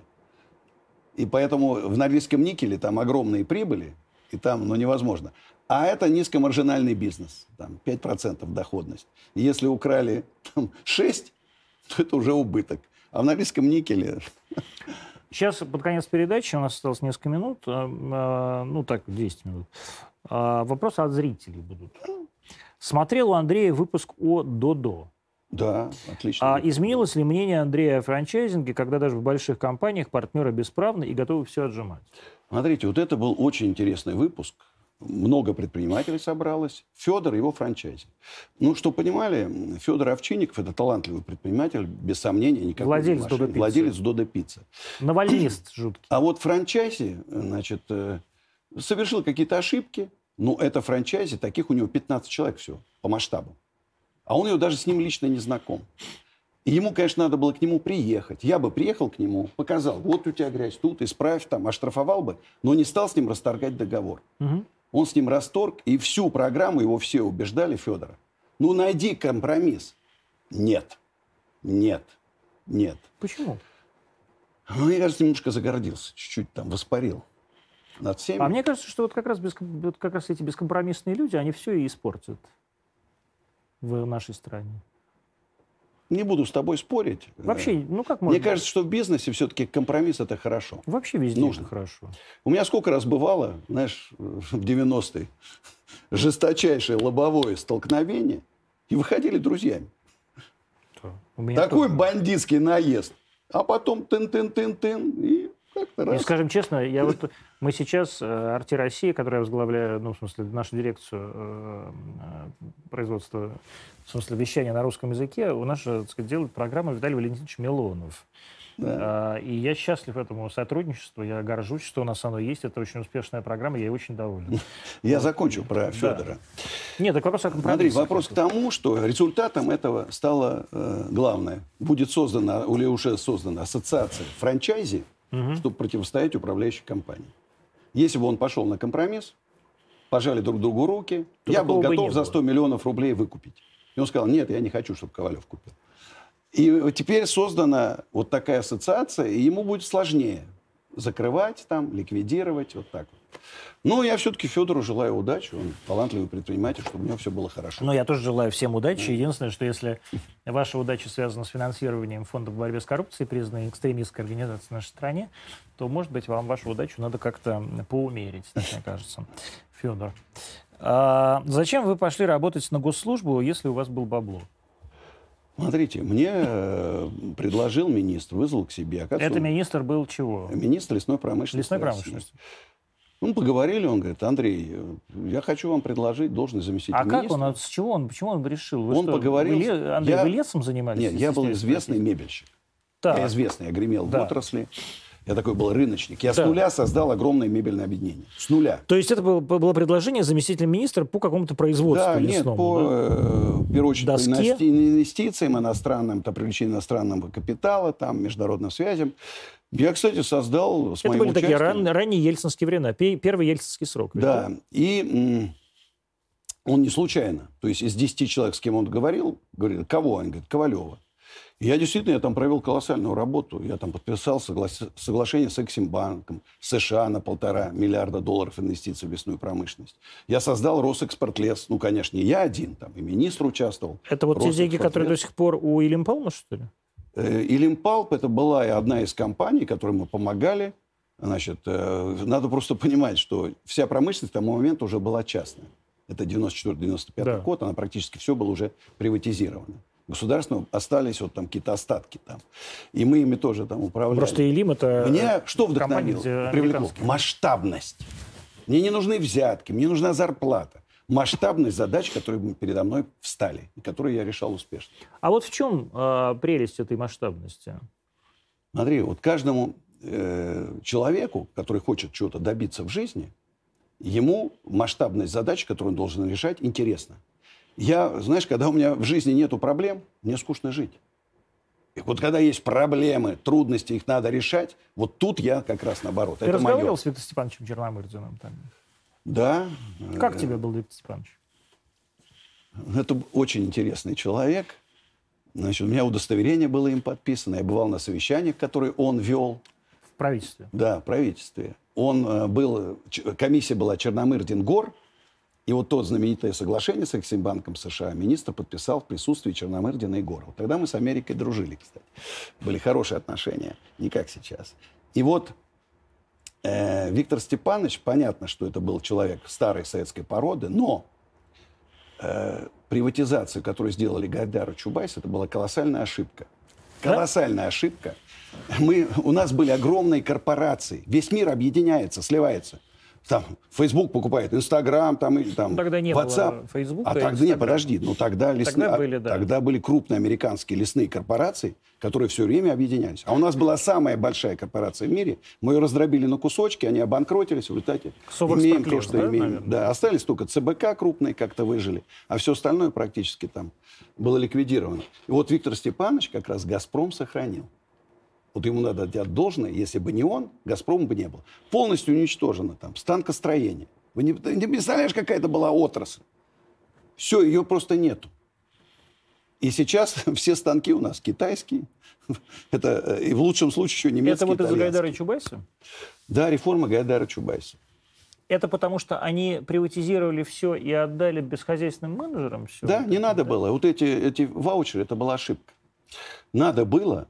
Да, преобразовать в акционерное общество, например, Минлеспром целиком. Какую-то часть пакета продать американским инвесторам. Конечно, мебель была, плохой дизайн, маркетинг, там, продажи и так далее. Были слабые места. Но в целом это работало как огромное... Ты не представляешь, телетайпный зал, наверное, тысяч пять квадратных метров, министру оттуда управлял. Еще компьютеры не были, не использовались. Через телетайп управлялась отрасль. Министр вечером знал все. Сколько целлюлозы произвели заводы, сколько досок напилили, сколько на экспорт отгрузили. Все данные было. Министерство это было как вот дирекция огромной корпорации mm-hmm. работала. Все уничтожили. И уже не вернуть. Все, их уже нет. И ты считаешь, что это плохо? Это плохо. Это плохо. Это была все-таки... Я небольшой любитель Советского Союза. Но если сравнить то, что оставил Мао Цзэдун, Дэн Сяопина, и что да оставил... Ничего. Ничего, это выжженное поле было. Да. И то, что оставил Сталин, это, это нельзя сравнить. То есть Сталин все-таки был ничего такой мужик? Я с тобой, конечно, поспорю, но, может, я, сейчас я не будем. Тебя. Смотри, конечно, не бывает полностью черного. Нельзя убить, милли... убрать миллионы погибших. Да? В том числе, например, вот мой дедушка, который воевал, попал в плен, вернулся и пятнадцать лет получил за то, что он был в плену. Англичанам, там, французам, американцам медали давали. Конечно, как можно вычеркнуть миллионы погибших? С другой стороны, вот атомная бомба, Берия, это величайший менеджер. Вот знаешь, вот сочетание, ну, наверное, действительно такой злой гений. Сочетание того, что сделано. Вот попробуй сейчас построить такие заводы, которые построил Сталин. Никакие деньги не помогут. Невозможно. Дадут тебе, дат, что сейчас дадут, пятьсот миллиардов долларов и скажут, построй такие заводы, как при Сталине. Да попробуй сейчас посади, как при Сталине. Некуда сажать. Фу, а вообще-то надо было. Давно пора, конечно. Да, кстати, народ-то скучает по железной руке такой. А вопрос вам. Почему не вкладываете деньги в сельское хозяйство? Слушай, я вот сейчас посмотрел, хотел попробовать... Теплица, ну, предложили купить, как всегда. Что-то понял, что не мое. Не твое, да? Не заходит. Смотри, нет, ну, надо вот э, заниматься тем, что ты любишь, понимаешь. Хотя вот я сейчас купил, у меня есть одно поле сорок гектаров, щелкаю, оформляю документы. Это просто под сельское хозяйство. Яблоньки, картошечка, морковка там. Сделаю. Она зачем тебе? А это для нашего ресторанчика. А, ну это, будет это, это фермер. Ресторанчик, который будет продукты поставлять. Ну, туда. То есть это фермерство, Ферм. Это не сельское да, хозяйство, конечно. Это не промышленное вложение в сельское хозяйство. Как вы выжили в девяностые? Это было, с одной стороны, конечно, время хорошее, свободное, скажем так, для бизнеса тяжелое, стойкость характера. Ну, я скажу честно. Вот, ну, вот я читал, что у тебя была крыша из КГБшников. Не было крыши вообще. Ну, ты говорил, что люди перепутали, понимаешь? Я просто, они перепутали. Это точно так же, как сказать, что ЧОП, который охраняет меня сейчас, да, да это что это моя крыша. Просто у меня начальник отдела снабжения. Да, она была за женой. Женой, вот да, человека из девятого управления да. КГБ, mm-hmm. которая охраняла, это еще были в Совет, даже не в девяностых. Mm-hmm. восьмидесятые годы. А уже тогда началась такая вольница, надо было подрабатывать уже, понимаешь, да? И они просто подрабатывали у меня. И меня охраняла, да, девятка. А зачем тебе такое большое количество охраны сейчас? Ну, вот видишь, вот вдову Александра Градского отграбили, сто миллионов рублей вытащили. Ну, она женщина, как я... честно Подожди, говоря... знаешь, что таких случаев у меня? Люди, которые мне говорили: Андрюха, ну, слушай, ну, чё, зачем тебе охрана? Сейчас не девяностые. Когда его в ресторане, значит, он посмотрел не так на какую-то жену чью-то, зашло десять его друзей, их в дрова замесили. Позвонок: Андрей, слушай, пришли охрану, во-первых, там раз. На следующий день: Андрюх, дай мне охрану. Если ты заработал деньги в Америке, значит, потрать там десять процентов на лоера, десять процентов на страховщика, а в России надо на охрану тоже потратить. Случаи э, не исключены всякие. Да? Да, и наличие таких трех вооруженных людей, конечно, кого-то предостережет. Кого-то предостережет. Ну, я, кстати, вот сейчас получаю такое количество угроз от наших украинских братьев, не браты мне, но, тем не менее, что я тоже подзадумываюсь про охрану, конечно. Ну, я могу сказать, что я, бывает, попадаю в какие-то бытовые ситуации. Ну, конечно, я не буду скрывать, там, конечно, узнают, понятно, все-таки есть, как, хотя был период, когда я побрился и отрастил бороду, вообще никто не узнавал. Но когда ты подходишь, и с тобой три человека, и ты вежливо, культурно говоришь: я человек вежливый, если это не мошенники. Говорю: извините, пожалуйста, молодые люди, вы не могли бы там вести себя поприличнее, не надо ругаться матом, у меня тут сидят дети. Извините, извините, извините. Знаешь? Вот я могу сказать, что вот мне вот, вот событие вот этого сейчас в автобусе «Дагестанец», мне настолько больно это, да. смотреть, знаешь, я, я дружу. У меня есть песня памяти героя России Магомеда Нурба, Нурбагандова. У меня много друзей дагестанцев, ингушетов. Я, кстати, народный артист Ингушетии. Чеченцев, понимаешь? И когда вижу вот так вот себя человек грязно ведет, но если бы я был в этом автобусе, поверь мне, вот этого бы не случилось. Ну, хорошо, что ты не ездишь в автобусах давно, да? Наоборот, плохо, что я не езжу в автобусах. Но э, я так понимаю, что сегодня уже арестовали молодого человека. Арестовали, да, да. И очевидно совершенно, что ему не только придется извиняться, но и понести какое-то уголовное наказание.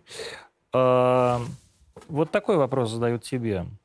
Вот ты успешный предприниматель, но прогадал с инвестицией фикс-прайс. Да? В чем разница между предпринимателем и инвестором? О, это важно. Я хреновый инвестор. Хр- хреновый? Говорю как есть. Я предприниматель. Я все делаю сам, организовываю, произвожу. Но тут возникла пауза, когда были свободные средства. Я понимал, что в этом году они мне не понадобятся. Я думал, заработать все процентов двадцать. То есть не, не, там, не десять иксов, не сто иксов, а просто процентов двадцать. Что-то на меня нашло, понимаешь? Сергей Ломакин через своего там товарища обещал, что капитализация будет двадцать миллиардов, что мы сейчас заходим в Индию, капитализацию удвоится. Я купил. И вдруг она начинает падать, падать, падать. Я уже потерял шесть миллионов долларов. И ты вот их сейчас с ними же борешься, да? Там? Я сейчас, я говорю, Сергей... Вот давай видео покажем сейчас. Ну вот подходим. Сразу. Вывеска «Фикс-прайс» не горит. Компания управляется похуистами, блин. Вот в чем одна из главных проблем. Поэтому и акции падают. Здрасте. А что лестница грязная у вас такая? Ну это что, йогурты на полу стоят? На грязном полу йогурт.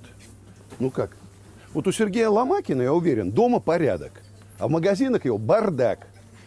А у вас давно крыша течет? Нет, вот как снег выпал, буквально день назад. А снег вообще каждый год выпадает? Вот мусор лежит здесь. Ну вот как? Почему, если дешевые вот, цены... Вы боретесь с этим фикс-прайсом. Это потому, что вы неудачно вложились? Почему? Вот зачем вы все это? Ну, вложились еще раз. Я хочу побудить да. мягкой силы, мягкой, Сергея Ломакина, главного владельца, да? который продал не только мне. Я, наверное, говорят, что я... Ты же сам купил. Да, сам купил.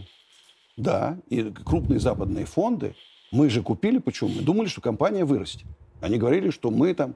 Теперь я не присматривался. Это была огромная ошибка. Я всем говорю: ребята, если вы собираетесь какую-то акцию купить, внимательно изучите, что там происходит. Вот теперь, когда я написал, ты представляешь, сколько я знаю изнутри про эту компанию. Мне написали сотрудники, ну... финансисты, все. Я знаю про нее все. Что может вытащить фикс-прайс? Во-первых, о них тишина. Никто не знает. Вот посмотри, Илон Маск, Тесла. Каждый день он выступает по разным поводам, говорит, и Тесла растет. Сейчас пришло другое время. Сейчас руководитель публичной компании, если была его частная, делай, что хочешь. должен быть все время на виду. У них так, таких людей нет. Я, как крупный акционер, который потерял, говорю, я готов компанию. Возглавить совет директоров, там, не знаю, там, э, совет предпринимателей, там, совет акционеров, кого как хотите ее назовите. Для чего? Во-первых, база есть, пять тысяч магазинов. Надо развивать э, торговлю, надо расширять ассортимент, он не совсем правильный. Надо где-то, может, не знаю, можно это употреблять слово? Да, можно, можно. Алкоголь где-то добавить. В смысле, ничего нельзя ли слово алкоголь? Где-то. Господи, я думал, слово мудаки скажешь. Постаматы поставить. пять тысяч магазинов, почему там нет рекламы? Сбербанка, вэ тэ бэ, там они готовы бы доплатить. Ну, то есть, дальше, на point of sales, самое главное, сайт. Такой, знаешь, сайт. Из него надо сделать платформу. Почему не торговать? Еще мебелью, стройматериалами. Конечно, доставка. Все это можно развернуть. Экосистему сделать, метавселенную, фикс-прайс. Господи. Но они не готовы. Там нужны сейчас новые люди. Но ты сейчас люди. пытаешься людей, в, которые, в бизнес которых ты вложился, учить их бизнесу. Да. Тебе не кажется, что это неправильно? Правильно. Почему? Если бы они не продали мне... Вот смотри, вот я сейчас, например, условно, я говорю, ребята, вот, тоже, мой, вот группа компаний «Кофис». Я говорю, Антон, купи у меня акции. Я не куплю. Я тебе, подожди, я, я тебе обещаю, у меня будет капитализация, ты купил. Я не куплю. Ты имеешь полное право вмешаться в мою деятельность. Но я никогда не куплю, потому что ты я... совладелец. Я не считаю, что я имею право, потому что я сам лох, лоханулся. Не надо, не надо вкладываться туда, в чем ты ничего не понимаешь. Подожди, теперь-то я уже понимаю. Ну вот и раньше надо было теперь думать. Теперь я знаю. Но ты занимаешься подожди, бизнесом с семьдесят девятого года. Подожди, как ты знаю... Тебя чудом как... Андропов не расстрелял. Да, смотри, я знаю, как... Теперь из фикс-прайса сделать действительно компанию с капитализацией уже сто миллиардов долларов. Но она не твоя компания. Не поздно. Она отчасти моя. Отчасти моя. И как ты будешь этого добиваться? Значит, сначала я просто буду... Я пишу им письма. Я, кстати, связался с, ген... с генеральным директором. Служба безопасности нашла его телефон. Молодцы, ребята. Мы с ним... Х... Хороший мужик, да. Прошел путь от продавца до генерального директора фикс-прайса. Грамотный, крепкий хозяйственник. Уверен, он говорит, даже сказал спасибо. Ему, мне уже пятьсот человек, я знаю, кто вы такой. Я сначала думал, здравствуйте, это фикс-прайс, фикс-прайс. А не скажете, как связаться с генеральным директором? Да я, говорит. Я говорю, а я знаю Андрей Ковалев. Да, я знаю вас прекрасно. пятьсот человек мне прислали видео, где вы нас там. Это. Кстати, там уже почти десять миллионов просмотров. Я не сомневаюсь. В этих видео. Конечно, да. Так вот, я-то с благими целями. Я не хочу уничтожить компанию. Я хочу, чтобы компания выросла. И нам Сергей Ломакин должен спасибо сказать, что такой человек, как я, купил компанию, готов тебе, ее... Ну, не компанию, а часть компании. Часть компании, да. А, ну и говорит тебе Сергей Ломакин? Спасибо. Пока нет. Он тебе шестьдесят четыре пока... года, нам у нас одна минута осталась. Тебе не хочется все к черту продать, бросить и нет. уехать? Почему? Нет. Ну, я не знаю, такой характер. Я, наоборот, чувствую сейчас столько сил в себе. Вот дайте мне что-нибудь там, земной оси, я это...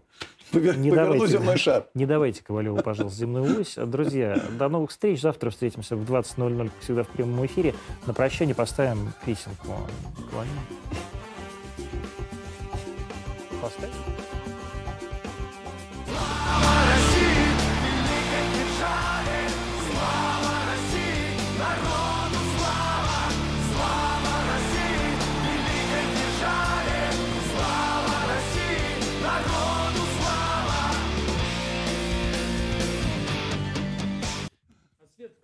Ой, да.